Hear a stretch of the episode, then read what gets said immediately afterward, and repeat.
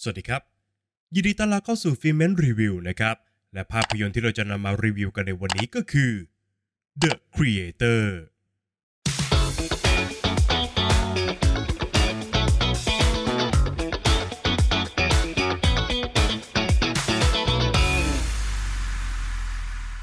เรื่องราวของโจชัวอดีตหน่วยรบพิเศษผู้ยังจมอยู่กับความทุกข์จากการสูญเสียภรรยาไปเมื่อหลายปีก่อนนะครับเขาได้รับภารกิจใหม่ในการกอบกู้มวลมนุษยชาติจากสงครามกับ เอ ไอ ครับโดยการนำทีมเข้าไปบุกทำลายอาวุธชนิดพิเศษที่ เอ ไอ นั้นกำลังผลิตขึ้นมาเพื่อต่อกรกับมนุษย์นะครับและภารกิจนี้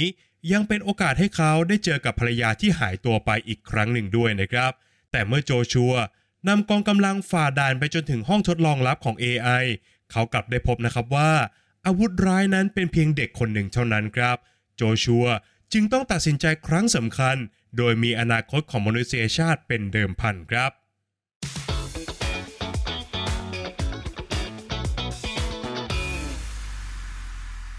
หลังจากGareth Edwardsทำให้ผมประทับใจเป็นอย่างมากกับภาพยนตร์เรื่อง Rogue One A Star Wars Story นะครับจนทุกครั้งเวลาที่ผมเนี่ยถูกถามนะครับว่าผมชอบภาพยนตร์หรือว่าซีรีส์เรื่องไหนจาก Star Wars มากที่สุดคำตอบของผมก็มักจะเป็น Rogue One อยู่เสมอครับ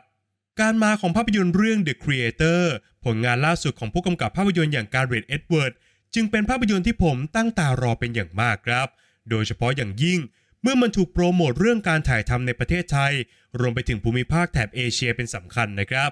ความน่าสนใจของภาพยนตร์จึงพุ่งสูงขึ้นเป็นเท่าตัวและหลังจากได้รับชมจบแล้วผมก็ได้พบนะครับว่ามันคงจะไม่ใช่เรื่องที่ผิดนะครับหากจะบอกว่า The Creatorเป็นผลงานชิ้นเอกระดับมาสเตอร์พีซของ Gareth Edwards ครับสิ่งแรกที่ต้องพูดถึงเลยก็คืองานโปรดักชันของภาพยนตร์ที่มันเข้าขั้นสมบูรณ์แบบเลยทีเดียวนะครับโดย Gareth Edwards นั้นได้ให้สัมภาษณ์กับสื่อก่อนที่ตัวหนังจะเข้าฉายนะครับว่าสิ่งที่ปรากฏขึ้นในภาพยนตร์นั้นเป็นส่วนผสมระหว่าง Apocalypse Now และก็ Blade Runner ครับซึ่งมันก็เป็นไปตามนั้นจริงๆด้วยการเนรมิตพื้นที่สงครามในแถบเอเชียและผสมผสานเทคโนโลยีอันล้ำสมัยซึ่งดูแตกต่างจากพื้นที่และก็สิ่งแวดล้อมลงไปได้อย่างแนบเนียนมากๆครับ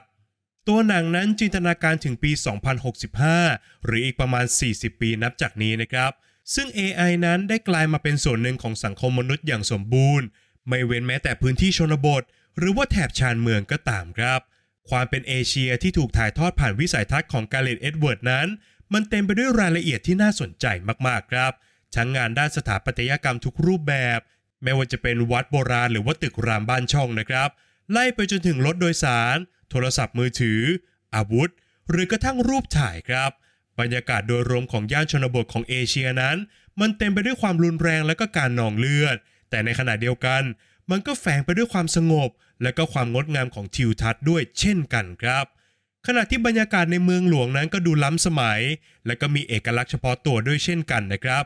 ในส่วนของหุ่นยนต์เองนั้นก็มีดีไซน์ที่น่าสนใจนะครับโดยมีความย้อนยุคปรากฏอยู่อย่างแจ่มชัดทั้งหมดทั้งมวลนี้นะครับทำให้โลกของ The Creator เป็นโลกที่มีความแปลกตาและก็มีความสดใหม่เป็นอย่างมากครับในแง่ของเนื้อหานั้นมันก็เป็นไปตามธรรมชาติของภาพยนตร์แนวไซไฟนะครับนั่นก็คือการมอบความหมายและก็การตีความให้กับผู้ชมได้ขบคิดกันหลายชั้นมากกว่าภาพยนตร์ทั่วไปครับแต่ที่ผมพูดแบบนี้เนี่ยไม่ได้หมายความว่า The Creator นั้นจะเป็นภาพยนตร์ที่รับชมหรือว่าเข้าใจได้ยากแต่อย่างใดนะครับเพราะในชั้นบนสุดของเรื่องมันคือการร่วมเดินทางและก็ร่วมทำภารกิจไปพร้อมกับตัวละครซึ่งเนื้อหาหลักนั้นโคจรอยู่รอบตัวละครอย่างโจชัวอดีตหน่วยรบพิเศษที่เต็มไปด้วยบาดแผลทั้งร่างกายและก็จิตใจครับซึ่งโจชัวนั้นถูกวางตัวให้ทำภารกิจสำคัญจากฝั่งของมนุษย์ในการกวาดล้างหุ่นยนต์ให้สิ้นซากครับแต่ทันทีที่เขาได้สัมผัสกับความจริงอีกด้านศักดิ์ศรีและก็ความหยิ่งทรนงในชาติพันธุ์ของเขามันจึงถูกท้าทายและก็ถูกตั้งคำถามอย่างน่าลำบากใจครับแม้ว่าเนื้อหาดังกล่าวนั้นจะถูกเล่ามาแล้วบ่อยครั้งไม่ว่าจะจากภาพยนตร์สุดคลาสสิกอย่าง Dances with Wolves หรือกระทั่งภาพยนตร์ไซไฟด้วยกันอย่าง Avatar นะครับแต่ด้วยรายละเอียดต่างๆของเนื้อหาก็ได้ช่วยเติมความออริจินัลให้กับภาพยนตร์ได้เป็นอย่างดีโดยเฉพาะกับจุดเปลี่ยนสำคัญของตัวละครจากคนดุดันหยาบกร้านที่ไม่มีอะไรจะเสียถูกเติมเต็มความอ่อนโยนและความเป็นมนุษย์ผ่านการรู้จักกับอัลฟี่หุ่นยนต์เด็กน้อยซึ่งตั้งต้นด้วยการเป็นเป้าหมายในภารกิจของโจชัวก่อนที่ความสัมพันธ์ของทั้งคู่นั้นจะพัฒนาและก็เติบโตขึ้นเมื่อภาพยนตร์ดำเนินไปครับ และเมื่อเรามองลึกลงไปมากกว่าเนื้อหาข้างต้นเราก็จะพบได้ถึงแก่นสารสำคัญที่แฝงอยู่ในภาพยนตร์ครับความเป็นเอเชียนั้นไม่ได้ถูกประยุกต์ใช้กับภาพยนตร์ในด้านของการออกแบบเท่านั้นนะครับหากแต่มันยังรวมถึงวัฒนธรรมความเชื่อรวมไปถึงศาสนาด้วยเช่นเดียวกันครับเพราะหากเราพิจารณาอย่างถี่ถ้วนแล้วตัวหนังสื่อสารการเดินทางของตัวละครอยู่ภายใต้กรอบของความเชื่อที่ผู้ชมชาวไทยอย่างเรานั้นคุ้นเคยกันเป็นอย่างดีครับเช่นการเวียนว่ายตายเกิดการแยกส่วนกันของกายและก็จิตชีวิตหลังความตายรวมไปถึงดินแดนสวรรค์ที่ทุกคนนั้นล้วนอยากไปอยู่หลังจากหมดลมหายใจครับนอกจากนี้ในภาพรวมของภาพยนตร์ยังพูดถึงประเด็นที่เป็นสากลด้วยเช่นกันนะครับไม่ว่าจะเป็นการตระหนักถึงคุณค่าของชีวิตการสำรวจอคติของมนุษย์การยอมรับความแตกต่างการตัดสินใจบนความกลัวของสิ่งที่ควบคุมไม่ได้รวมไปถึงการปลดแอกเพื่อเสรีภาพของชนกลุ่มน้อยโดยเฉพาะอย่างยิ่งเมื่อตัวหนังนั้นเลือกจะสร้างให้ชาวเอเชียพื้นถิ่นเป็นผู้ถูกลุกล้ำจากกองทัพสหรัฐอย่างไร้ทางสู้แต่ในขณะเดียวกันชาวเอเชียกลุ่มนี้ก็กลับสามารถผลิตเทคโนโลยีสุดล้ำสมัยไม่แพ้กับชาติมหาอำนาจได้ด้วยเช่นกันนะครับทุกอย่างนั้นถูกเล่าออกมาอย่างละเมียดละไมและก็ไม่ได้โจ่งแจ้งจนเกินไปนักนะครับเรียกได้ว่าเป็นอีกเลเยอร์หนึ่งของเรื่องราวที่หากผู้ชมนั้นไม่ได้สังเกตเห็นมันก็ไม่ได้ทำให้เสียอรรถรสในการรับชมแต่อย่างใดครับแต่หากสามารถเข้าถึงได้มันก็จะยิ่งทำให้ภาพยนตร์นั้นมีมิติมากยิ่งขึ้นครับพูดกันมาถึงตรงนี้นะครับผู้ฟังท่านไหนที่กำลังคาดหวังภาพยนตร์แนวสงครามอวกาศซึ่งเต็มไปด้วยฉากแอคชั่นสุดตะการตาแล้วเนี่ย The Creator ไม่ได้เป็นแบบนั้นนะครับในทางกลับกันตัวหนังไม่ได้เลือกเดินหน้าอย่างเร่งรีบหากแต่ใช้เวลาไปกับตัวละครหลักและการสาดสางอดีตอันโหดร้ายของเขาเป็นสำคัญครับในขณะที่ฉากแอคชั่นแต่ละฉากของภาพยนตร์นั้นกลับไม่ได้ดูเร้าใจหรือว่ากระตุ้นอะดรีนาลีนของผู้ชมมากสักเท่าไหร่หากแต่เป็นการถ่ายทอดความน่ากลัวของมนุษย์ที่เลือกจะใช้เทคโนโลยีอันก้าวหน้าของพวกเขาในการตอบสนองทัศนคติที่ล้าหลังและก็โหดเหี้ยมอย่างการฆ่าล้างเผ่าพันธุ์แทนครับทุกครั้งที่ยานโนแมดซึ่งเป็นอาวุธทำลายล้างขั้นสูงของมนุษย์บุกโจมตีศัตรูเมื่อไหร่นะครับมันดูเป็นภัยคุกคามที่น่าสะพรึงกลัวและก็สะท้อนความทารุณต่อผู้ถูกกระทำได้อย่างน่าเศร้าใจจริงๆครับในยุคสมัยที่เต็มไปด้วยภาพยนตร์แฟรนไชส์และก็จักรวาลภาพยนตร์มากมายแบบนี้นะครับการได้เห็นงานที่เป็นออริจินัลซึ่งเต็มไปด้วยความคิดสร้างสรรค์แบบ The Creator มันก็เป็นความรู้สึกทางการรับชมที่มันสดชื่นจริงๆครับภาพยนตร์นั้นสามารถถ่ายทอดจินตนาการอันน่าตื่นตาผ่านการกำกับศิลป์การออกแบบและก็งานโปรดักชันในทุกภาคส่วนที่ออกมาอย่างสมบูรณ์แบบมากที่สุดเรื่องหนึ่งเลยนะครับมันเต็มไปด้วยรายละเอียดของโลกอนาคตที่ไม่เหมือนใครพร้อมกับมอบหัวใจให้กับตัวละครผ่านแกนสารอันแข็งแรงของเรื่องครับจึงเรียกได้ว่า The Creator นั้นเป็นภาพยนตร์ไซไฟที่ดีที่สุดในรอบหลายปีเลยทีเดียวนะครับผมจึงขอแนะนำนะครับว่าให้ผู้ชมทุกท่านนั้นรับชมมันบนจอภาพยนตร์ที่ใหญ่ที่สุดเท่าที่จะเป็นไปได้ครับซึ่งโดยส่วนตัวแล้วผมมีโอกาสได้รับชมในระบบ ไอแม็กซ์ ซึ่งก็สามารถถ่ายทอดทุกรายละเอียดออกมาได้อย่างเต็มตามากๆและก็นับเป็นอีกหนึ่งประสบการณ์การรับชมที่ยอดเยี่ยมมากจริงๆครับหากใครที่มีความพร้อมผมก็อยากจะชวนให้รับชมกันในระบบ ไอแม็กซ์ เพื่อให้ได้รับอรรถรสในการรับชมที่เต็มอิ่มมากที่สุดครับ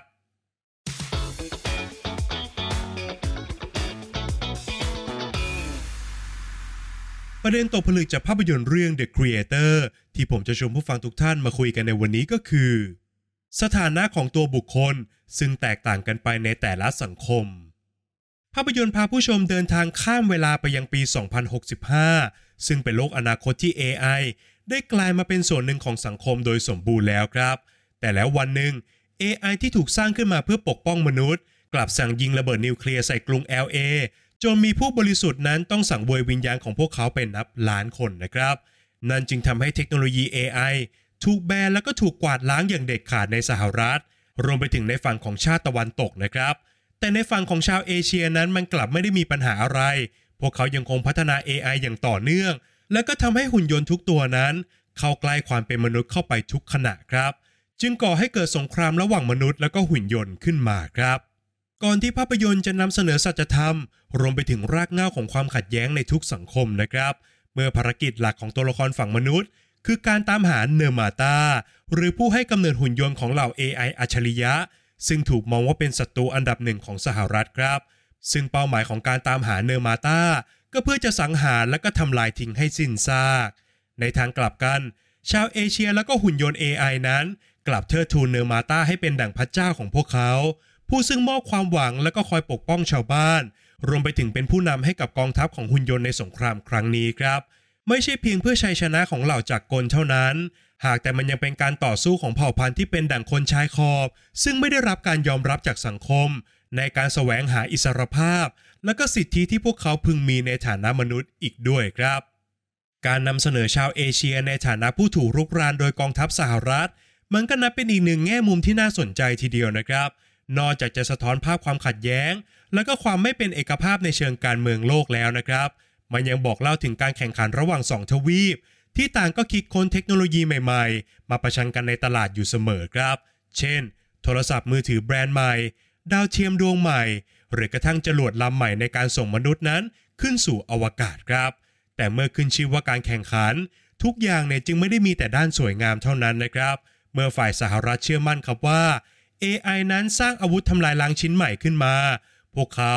จึงส่งกองทัพออกตามล่าและก็ทำลายมันในทันทีครับซึ่งก็ยิ่งทำให้สถานะของเนอร์มาตายิ่งทวีความสำคัญมากขึ้นสำหรับทั้งสองฝ่ายเพียงแต่เป็นความสำคัญในรูปแบบที่มันแตกต่างกันมากขึ้นเรื่อยๆครับแล้วก็ทำให้กำลังพลของพวกเขานั้นต่างยกระดับปฏิบัติการมากขึ้นตามความเชื่อของตนเพียงฝ่ายเดียวครับโดยที่ทั้งสองฝ่ายนั้นกลับไม่เคยพูดคุยกันอย่างประนีประนอมหรือกระทั่งถามถึงจุดประสงค์ที่แท้จริงของกันและกันเลยครับดังนั้น เอ ไอ หุ่นยนต์หรือกระทั่งเนอร์มาตาในภาพยนตร์เรื่องนี้มันก็สามารถแทงฆ่าได้กับใครก็ได้นะครับที่เป็นศัตรูของประเทศมหาอำนาจหรือเป็นคนที่พวกเขาอยากจะกำจัดทิ้งครับคำถามสำคัญก็คือชีวิตของพวกเขาเหล่านั้นเนี่ยสำคัญแค่ไหนและหากไม่ใช่การกำจัดทิ้งหรือการสังหารหมู่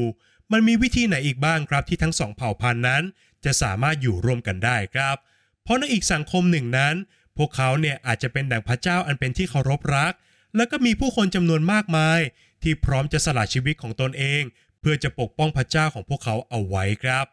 มาถึงตรงนี้เนี่ยคงจะสรุปได้นะครับว่าความขัดแย้งนั้นอาจจะจบลงได้อย่างง่ายดายหากเพียงเมื่อเราเนี่ยเลือกจะมองศัตรูของเราในแว่นที่มันแตกต่างออกไปจากเดิมครับนั่นก็คือการสวมแว่นมองอีกฝ่ายในฐานะความเป็นมนุษย์อย่างที่ควรจะเป็นฝากไว้ให้คิดกันนะครับ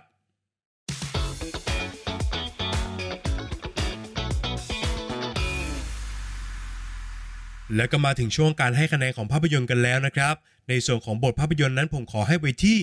แปดคะแนนครับแม้ว่าจะมาด้วยโครงเรื่องที่ถูกบอกเล่ามาแล้วบ่อยครั้งนะครับแต่ในเชิงของรายละเอียดและก็เนื้อหาที่ตัวหนังบอกเล่ามันก็ทำให้ตัวหนังเนี่ยสามารถหาที่ทางของตัวเองและก็สามารถสร้างความเป็นออริจินัลขึ้นมาได้สำเร็จครับโดยเฉพาะกับการเลือกเดินเรื่องบนปมความขัดแย้งและก็อดีตอันโหดร้ายของตัวละครนะครับทำให้รสชาติของความตื่นเต้นนั้นถูกผสมรวมกับพาร์ทดราม่าได้อย่างน่าสนใจครับในส่วนของงานสร้างนะครับผมขอให้ไว้ที่สิบคะแนนครับไม่บ่อยนักนะครับที่ผมจะให้คะแนนในหมวดใดหมวดหนึ่งเนี่ยถึงสิบคะแนนนะครับแต่สำหรับคะแนนด้านงานสร้างของ The Creator ผมไม่รู้จะหักคะแนนตรงไหนจริงๆครับโดดเด่นที่สุดก็คือพาร์ทการกำกับศิลป์ซึ่งสามารถดีไซน์โลกอนาคตออกมาได้อย่างมีเอกลักษณ์พร้อมผสมผสานเทคโนโลยีสุดล้ำสมัยเข้ากับสถาปัตยกรรมแต่ละชนิดได้อย่างยอดเยี่ยมนะครับขณะที่งานด้านภาพก็สามารถกำหนดมูดแอนโทนและก็ถ่ายทอดบรรยากาศของเรื่องได้อย่างงดงามมากๆครับเช่นเดียวกันกับงานด้านเทคนิคพิเศษการตัดต่อรวมไปถึงดนตรีประกอบเนี่ยก็ต่างลงตัวและก็สมบูรณ์แบบมากๆครับในส่วนของนักแสดงนะครับผมขอให้ไว้ที่เจ็ดคะแนนครับจอห์นเดวิดวอชิงตันก็ได้มอบการแสดงที่ดีตามมาตรฐานของเขาครับโดยเฉพาะในพาร์ทดราม่าที่เจ้าตัวนั้นสามารถแสดงถึงความละเอียดอ่อนและก็ความเจ็บปวดที่มันถูกผูกติดอยู่กับตัวละครได้อย่างยอดเยี่ยมครับแต่คนที่ดีอย่างน่าทึ่งมากๆก็คือเมเดลีน โวยูครับการแสดงของเธอนั้นคือหัวใจสำคัญของภาพยนตร์เรื่องนี้และเธอก็สามารถรับความกดดันนี้ได้อย่างยอดเยี่ยมมากๆครับทุกโมเมนต์ที่เธอปรากฏตัวนั้นล้วนน่าดึงดูดและก็ขโมยซีนได้อย่างหมดจดจริงๆครับข้อคิดที่ได้นะครับผมขอให้ไว้ที่เจ็ดคะแนนครับอีกหนึ่งสิ่งที่ทำให้ The Creator นั้นน่าจดจำเป็นอย่างมากก็คือตัวหนังนั้นไม่ได้หยิบยืมความเป็นเอเชียมาใช้ในเชิงการออกแบบเท่านั้นนะครับแต่ยังสามารถสอดแทรกปรัชญาและก็ความเชื่อลงไปได้ด้วยครับทั้งการเวียนว่ายตายเกิดการถอดจิตความเชื่อในเรื่องของนรกและก็สวรรค์รวมไปถึงชีวิตหลังความตายครับในขณะที่ภาพใหญ่ของภาพยนตร์นั้นก็โฟกัสไปที่ประเด็นที่มีความเป็นสากล อย่างการลุกลานชนกลุ่มน้อยสงครามอิสรภาพและก็คุณค่าของความเป็นมนุษย์ครับส่วนสุดท้ายก็คือส่วนของความสนุกนะครับผมขอให้ไว้ที่แปดคะแนนครับนอกจากความเพลิดเพลินไปกับงานวิชวลของหนังรวมไปถึงการออกแบบโลกอนาคตอันน่าตื่นตาตื่นใจแล้วนะครับโดยจังหวะที่ไม่ได้เร่งรีบจนเกินไปทำให้ผู้ชมนั้นมีเวลาซึมซับกับมวลอารมณ์ความรู้สึกและก็ความสัมพันธ์ของตัวละครได้อย่างครบถ้วนจนเมื่อถึงจุดหนึ่งที่ตัวหนังต้องใช้ความผูกพันเหล่านั้นเนี่ยมาสร้างอารมณ์ร่วมในแต่ละฉากมันก็ยิ่งทำงานกับผู้ชมได้ดีขึ้นไปอีกครับแม้ว่าตัวหนังจะไม่ได้มีฉากแอคชั่นที่มันตูมตามชงชางแต่ทุกอย่างที่เกิดขึ้นนั้นกลับสามารถทำงานกับอารมณ์และก็ความรู้สึกของผู้ชมได้อย่างยอดเยี่ยมจริงๆครับจากคะแนนทั้งห้าส่วนนะครับหารเฉลี่ยกันออกมาแล้วทำให้ภาพยนตร์เรื่อง The Creator ได้คะแนนเฉลี่ยจาก Filmment ไปอยู่ที่แปดคะแนนครับ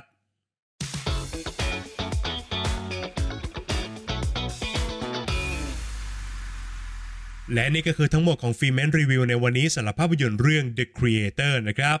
ก่อนจากกันไปครับอย่าลืมกดไลค์กด Subscribe และกดกระดิ่งแจ้งเตือนให้กับ Filmment ในทุกช่องทางด้วยนะครับไม่ว่าจะเป็น Facebook Apple Podcast Spotify YouTube Channel รวมไปถึง TikTok นะครับนอกจากนี้ทุกท่านยังสามารถเข้ามาพูดคุยกับ Filmment ได้ในกลุ่ม Open Chat ทาง ไลน์ ครับทุกท่านสามารถกดเสิร์ชคำว่า Filmment แล้วกดจอยกันเข้ามาได้เลยนะครับและหากใครต้องการจะสนับสนุน Filmment นะครับทุกท่านสามารถกดปุ่ม Super Thanks บน YouTube ได้แล้วครับหากใครชื่นชอบคลิปรีวิวของ Filmment อย่าลืมกดปุ่ม Super Thanks เป็นกำลังใจให้กันด้วยนะครับใน อี พี หน้า Filmment จะนำเสนอคอนเทนต์อะไรนั้นต้องขอให้ติดตามกันด้วยนะครับสำหรับวันนี้ Filmment ขอลาไปก่อนสวัสดีครับ